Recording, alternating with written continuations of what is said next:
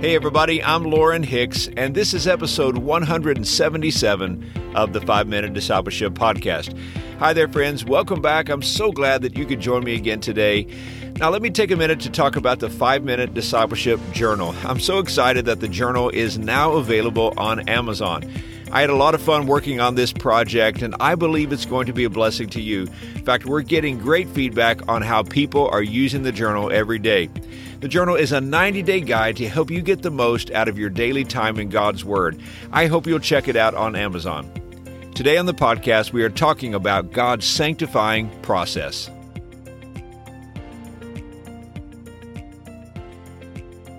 As you know, we just came through a presidential election season here in the United States. Every four years, we vote on the office of the president, and the candidates who are running ask all Americans to consider these questions Are you better off than you were four years ago? Are we safer as a country than we were four years ago? Is our nation more prosperous than it was four years ago? Well, having watched some of the debates in this past election cycle, I heard no mention of the spiritual lives of Americans. In fact, very little was said at all about the morality of Americans. And today I believe God is asking a completely different set of questions. I believe God is more concerned about our spiritual growth. He is concerned about if we are more like Jesus today than we were four years ago. Now, if you're a believer, if you have been born again, if you are a Christ follower, then God has a very focused work He wants to do in your life. The theological term is the word sanctification. God wants to sanctify each one of us. Now, I love 1 Thessalonians chapter 5, verses 23 and 24. It's where the apostle Paul prays, May God himself, the God of peace, sanctify you through and through May your whole spirit, soul, and body be kept blameless at the coming of our Lord Jesus Christ. And the one who calls you is faithful, and he will do it. I believe this is a prayer that God will always answer, the prayer for sanctification. So, what is sanctification? Well, one man said, It is everything God does in your life and mine to make sure we turn out right. But sanctification is the act of separation from that which is sin and evil and a complete dedication of our lives to God. Let me illustrate it this way. Whenever you invest in someone's life, you care about how they turn out.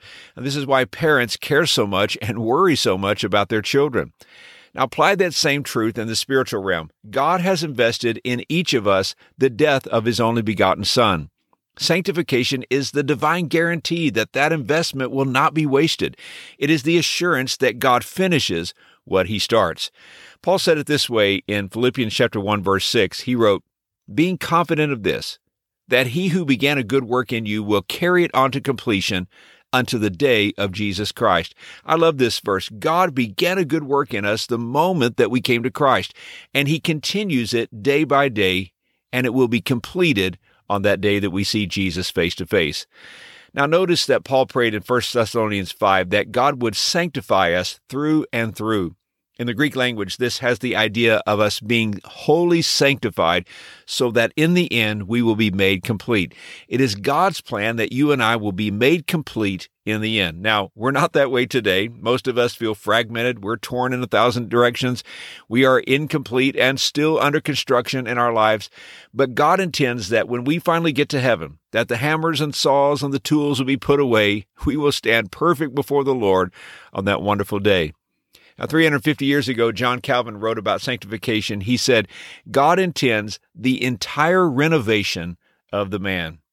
If you're like me, you know that God is still at work in your life. There are still many areas in which we need to grow. There are other areas that we need to surrender to God. In so many ways, as I think about my life, in so many ways, I'm not like Christ yet. But that's the goal. God is using everything in my life, the good and the bad, to conform me to the image of Jesus. And that's what He's doing in your life as well. So today, let's surrender all that we are and all that we have to the work of God. Let's not hold back. Let's give Him our bodies, our souls, our minds, our plans, our strengths, our attitude, our speech, and all that we are. Let's allow Him to shape and mold our lives so that we will be like Jesus. I love the end of this verse, 1 Thessalonians chapter 5 verse 24. It says, "The one who calls you is faithful, and he will do it." Here's today's challenge. Today when you pray, simply place yourself in God's hands. Cooperate with the master designer as he shapes you into the image of Jesus. Just today say, "Lord, here I am. Make me what you want me to be. Hey, thanks again for joining me for today's episode.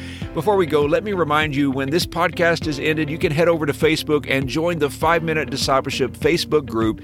It's a wonderful community of Christ followers, and we would love to have you join us.